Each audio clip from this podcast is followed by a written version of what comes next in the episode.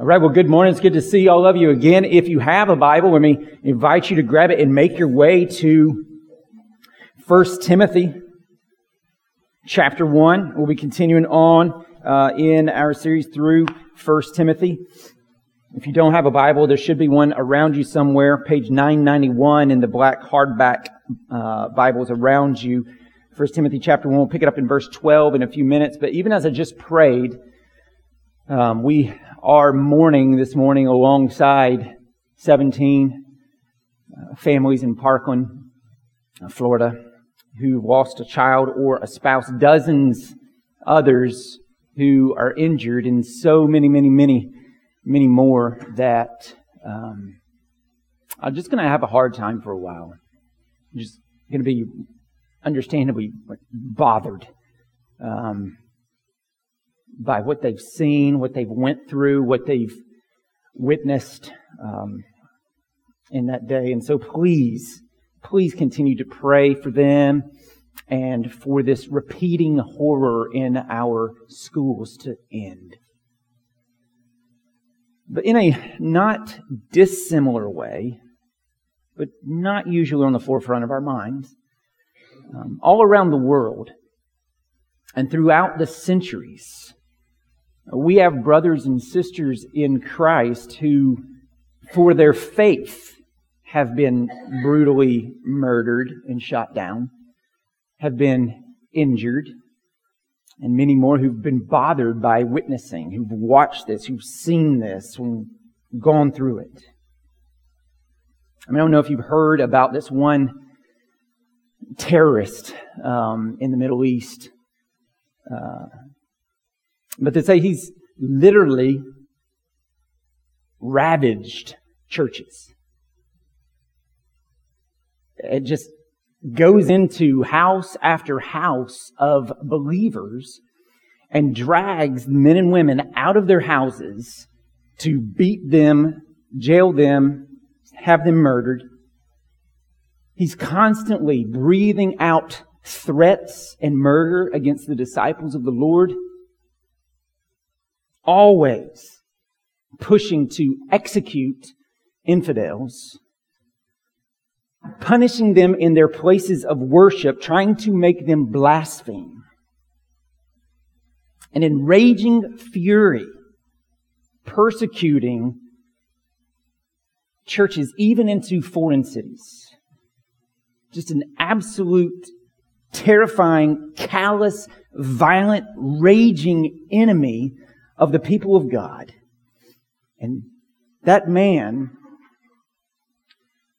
is the man that we know today as the Apostle Paul. And all I just said, I just quoted Acts 8 3, Acts 9 1, and Acts 26 1 through 9. He was a horrible, horrible, angry, violent, bigoted murderer, bloodthirsty, raging, but eventually, this untamable tiger of a man met the lion of Judah and was changed. You can read about it in Acts chapter 9. That's the long story of it. He's on his way to Damascus in Syria to persecute the church, just as it's going, Damascus is going through today, church being persecuted. The apostle Paul, aka Saul of Tarsus, he's on his way there. And on his way, he meets the resurrected and reigning Lord of Jesus, Lord Jesus Christ. He knocks him off his horse and basically says, you're going to be mine now. And you're going to be my mouthpiece to take the gospel to the nations. And so Jesus just shows up and just saves this fool's soul. Because that's what Jesus came to do. I mean, even in our text today, 1 Timothy chapter 1, verse 15, the saying is trustworthy and deserving of full acceptance. That Christ Jesus came into the world to save sinners. This is why Christ came to save sinners. And so this whole text this morning that Christy has already read for us is all about that. It's all about salvation. And Paul is the author of this letter, and he's going to kind of tip his hat to uh, his salvation. to, to the testimony of what Christ has done in his life. And in so doing, he's going to teach us three things about salvation.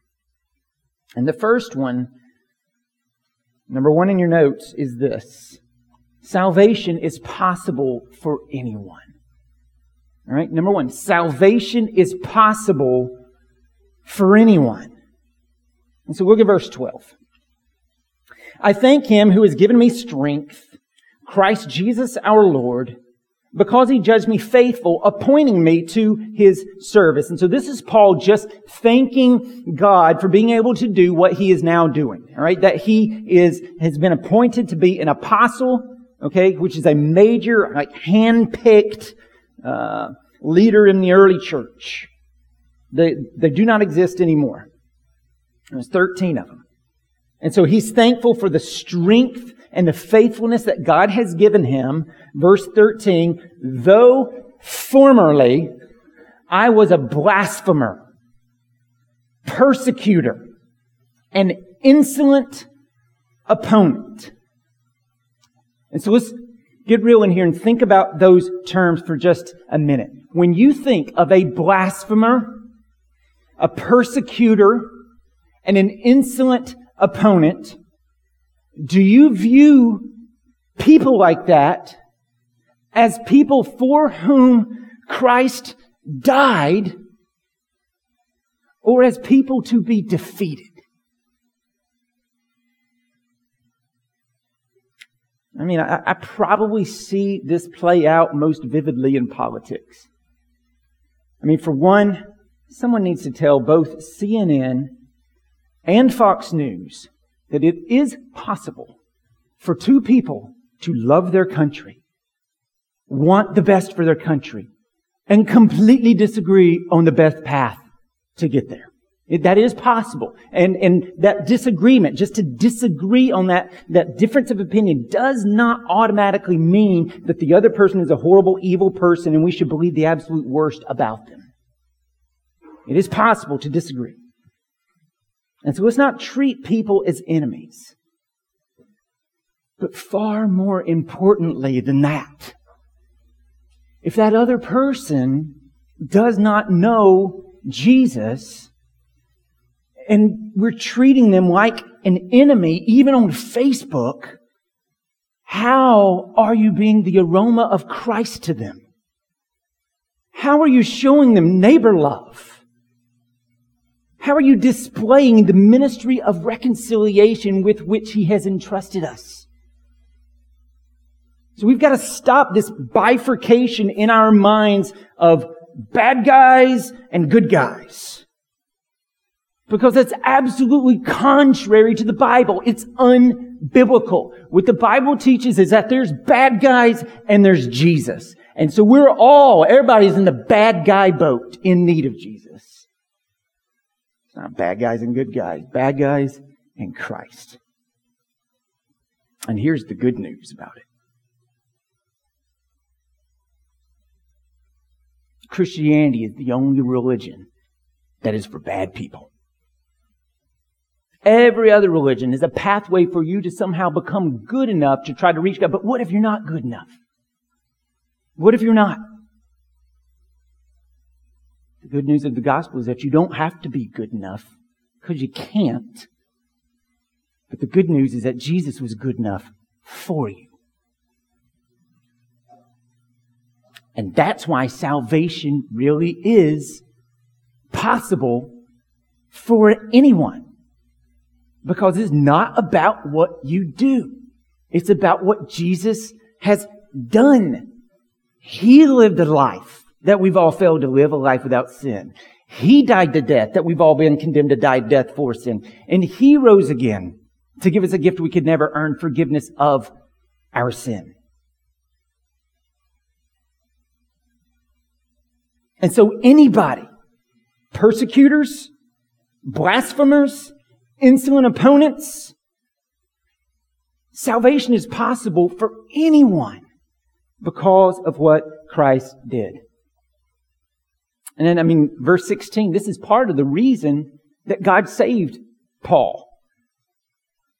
To, to prove this very point. Look at verse 16 with me. But I received mercy for this reason, that in me, as the foremost, Jesus Christ might display his perfect patience as an example to those who were to believe in him for eternal life. And so this is good news. What Paul has just said is that the reason God saved him, stay with me, the reason God saved him, the God, reason God reconciled him back to himself through Christ was so that you and I would be without the excuse of self-pity or the excuse of I've gone too far. God can't possibly forgive me. The mercy he afforded to so many others is not possible for me because I've sinned in ways that surely the Lord won't forgive. And Paul's saying, you can't go there. God saved me. He knocked me off my horse. He saved me, a murderer, a guy who dragged people out of their houses, men and women, children, to beat them, to lock them up, to have them murdered, killed. God saved me, a blasphemer, persecutor, insolent opponent, to prove that there is no sin so big that the cross can't handle it. That's why God saved me, Paul says. And so that should speak to us every time that thought creeps up in our mind and just assaults us. Not me. I've gone too far this time. I've done too much.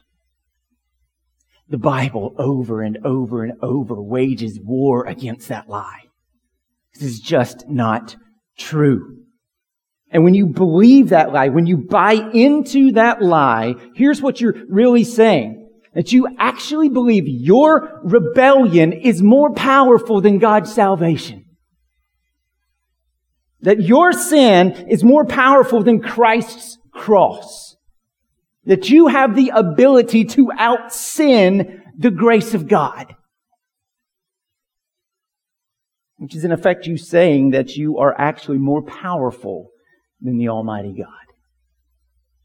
His cross might be able to save others, but not me. I, am too big for that. I'm too powerful. That. That's what you're saying. But you don't know what I've done. Again, here's the good news. It doesn't matter. This is not about what you've done. We're not saved on the basis of our works. We're saved on the basis of Christ's works.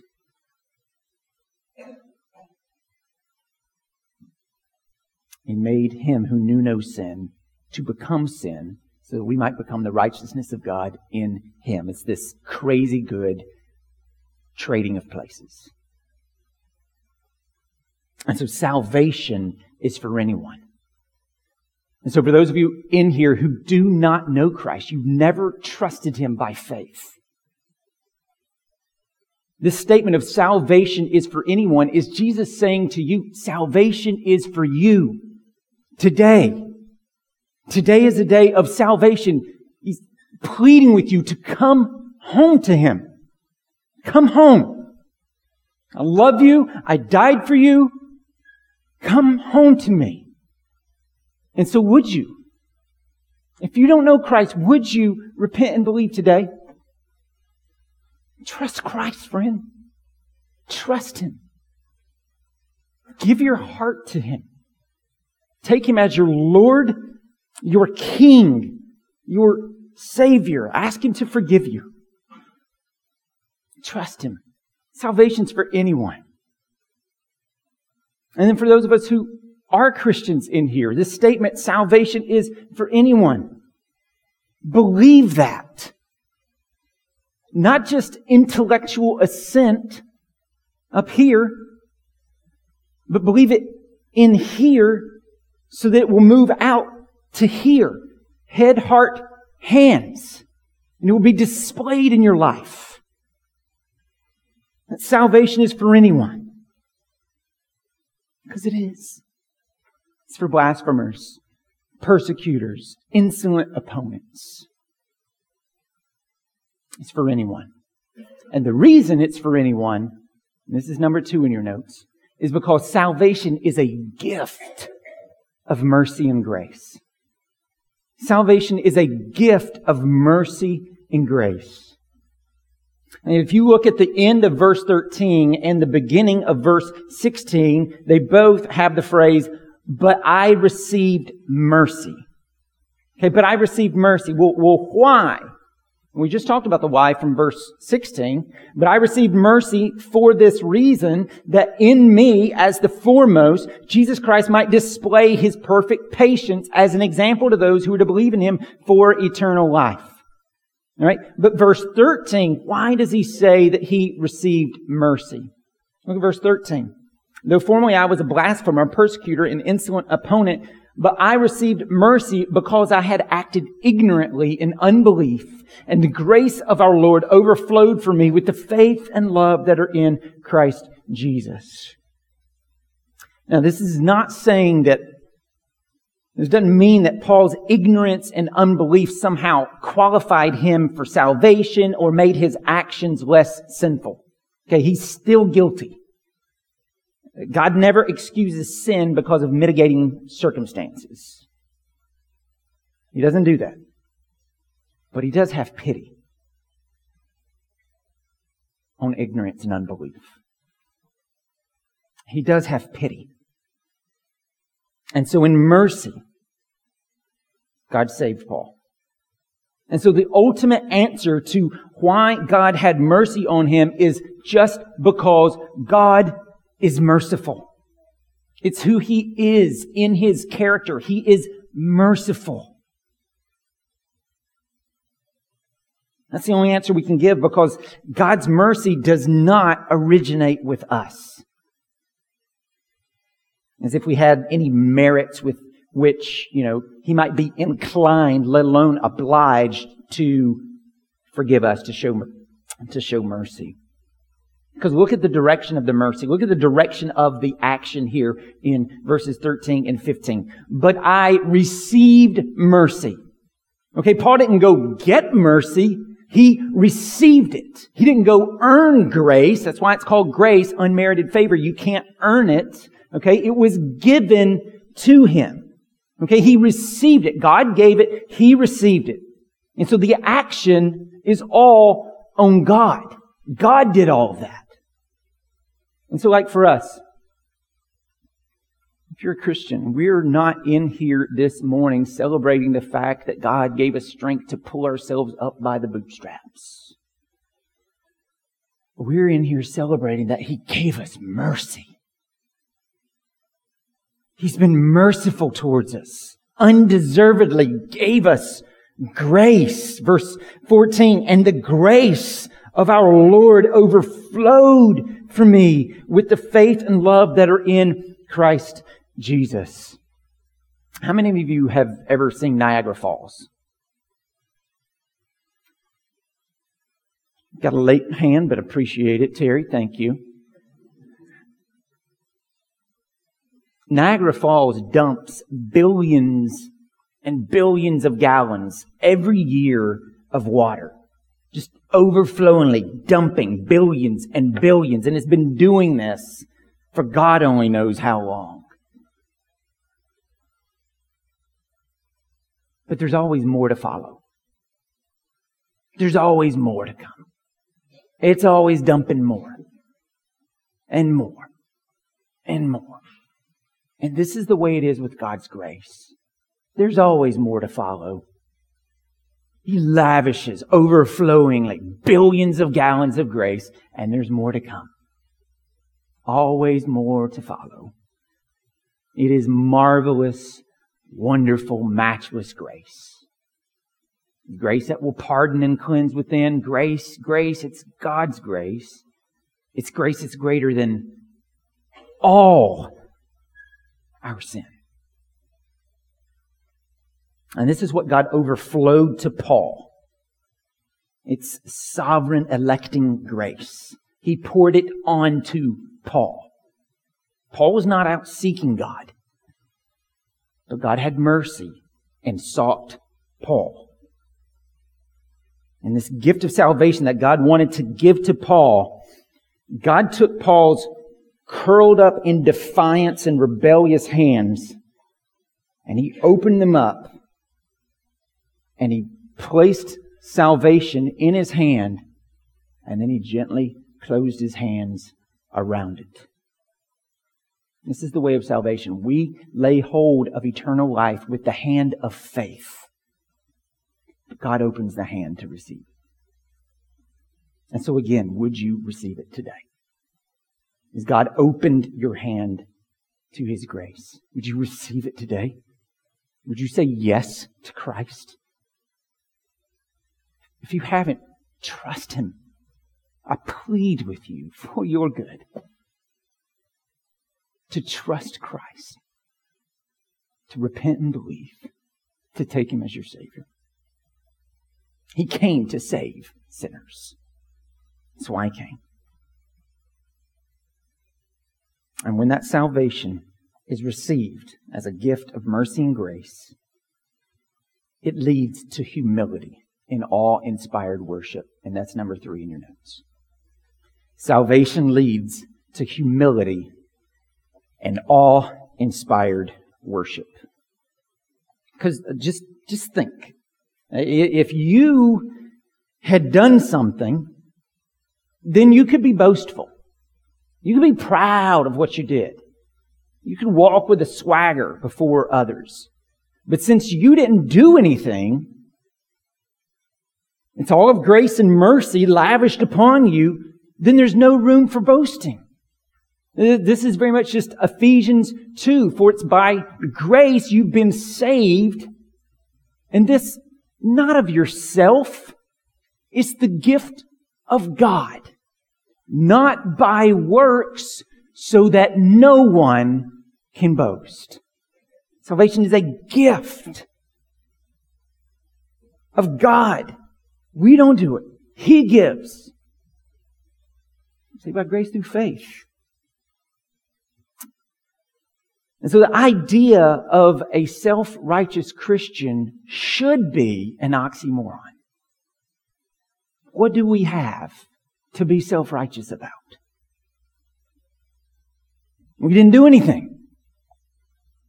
And so as one preacher put it, to the extent which you judge others by your life, you have revealed that you simply don't understand the faith where you use your life as the litmus test to judge others, you simply reveal that you know very little about the holiness of God and how unclean you actually are, even to this day, outside of the blood of Jesus. God's redemption is all of grace.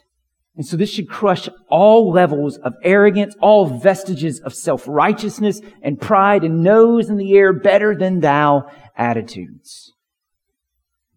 I mean, look at the apostle Paul here. By the time he wrote this, he's planted scores of churches, led thousands to Christ.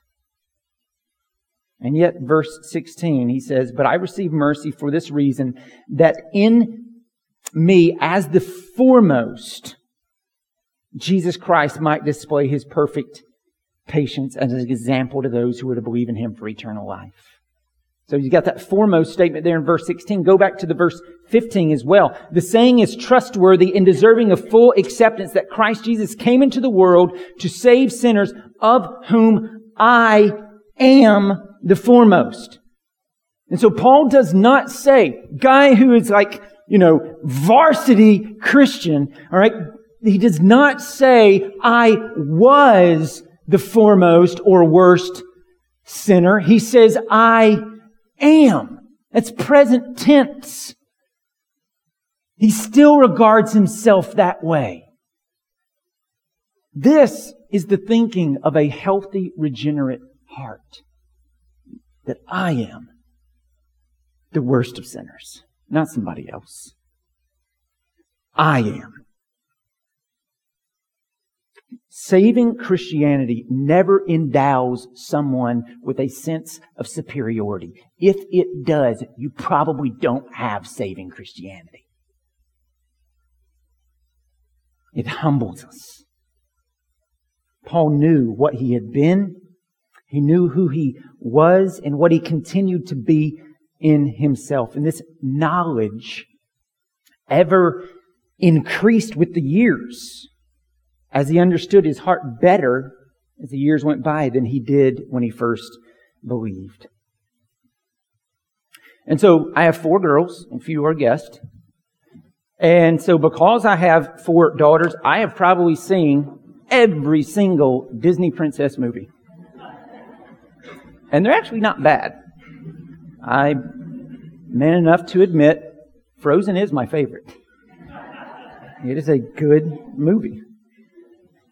Um, but in Beauty and the Beast, you've got um, this scene where Belle is uh, about to take her dad's place to be a prisoner in the Beast's castle. All right, very like gospel like happening right there. If you never point this out to your kids, point it out. Like she's taking his place. She's substituting him herself. That's what Christ did for us. And so she's, she's about to do that. And so she can tell, she's talking to the beast and she can tell that he is disfigured, that he's marred, that he's been cursed, that something, he's, he's not a typical human, right? And so she can tell this, but she can't see it super well. And so she asks him to come into the light. And as he gets closer and closer to the light, she's able to see how disfigured and marred and cursed he actually is, the closer he gets to the light. And it's the same thing in our lives. The closer we grow to Christ, the more and more we're going to see how actually dirty we are. When we're here, we're a believer, He has saved us, we realize I'm a sinner, I'm in need of Christ. Right? That's the point of salvation here. But as time goes on, we start realizing, you know, man, I'm worse than I thought I was. And then as time goes on, I'm an even worse sinner than I realized I was at first. And on and on and on. It goes really for the rest of our life. Finding out how dirty we actually are. And that means at the same time, we're also realizing, like, God is holy. He's unbelievably holy. We're seeing this gap wide, widen. So don't, but don't let this lead you to depression. Let it lead you to praise because as this happens, the cross is just getting bigger in your life. Appreciation of what He has done. As we ever increasingly realize our sin and we ever increasingly realize His holiness, we ever increasingly realize what He's done for us. And then it can't help but continue to humble us and fill us with all because we did nothing. Christ did it all. He gave us mercy. He gave us grace for no reason except He did. Because it's who He is, gracious and merciful, overflowing, always more to come. And so, by the, like, by degrees, the awareness of our guilt and God's love, they increase side by side. And so we're drawn to humility because all we have is Christ. All we have is Christ. I am the worst of sinners. But Jesus is the best of saviors. He's the only one who will save bad people like you and like me. And friends, when we don't regard ourselves as the worst of sinners, we hold that and we put that on others. They're the worst of sinners. Not me, that they are. when we live like that, again, we may not actually be a Christian. Here's how Jesus put it in Luke chapter 18. Two men went up into the temple to pray. One a Pharisee and the other a tax collector. The Pharisee, standing by himself, prayed thus, God, I thank you that I'm not like other men. Extortioners, unjust, adulterers, or even like this tax collector. I fast twice a week. I give tithes of all that I get. But the tax collector, standing far off, would not even lift up his eyes to heaven, but beat his breast, saying, God, be merciful to me, a sinner. And then Jesus says, I tell you, this man went down to his house justified rather than the other. And so Jesus could hardly have been more clear. Those who are confident in their own righteousness are not justified. Those who are confident in Christ's righteousness for them are. And so unless you consider yourself the worst of sinners, knowing that your attitudes, like those attitudes that you have in your heart are just as dishonoring to a perfectly holy infinite God as anything else. Unless you consider yourself the worst of sinners, you're still learning what it means to be a Christian. Because genuine Christians are firmly convinced of the wretchedness of their sin. When John Newton wrote Amazing Grace, how sweet the sound that saved a wretch like me, right? The grace is amazing because He's so horrible. The grace is amazing in our life because we are wretches. Not we're good people who just kind of lost our way a little bit and we need, you know, Christ to kind of polish us off and then, we're golden and we're wretched. You will never appreciate what Christ has done for you if you don't appreciate your death, depth of your sin and the height of the holiness of God.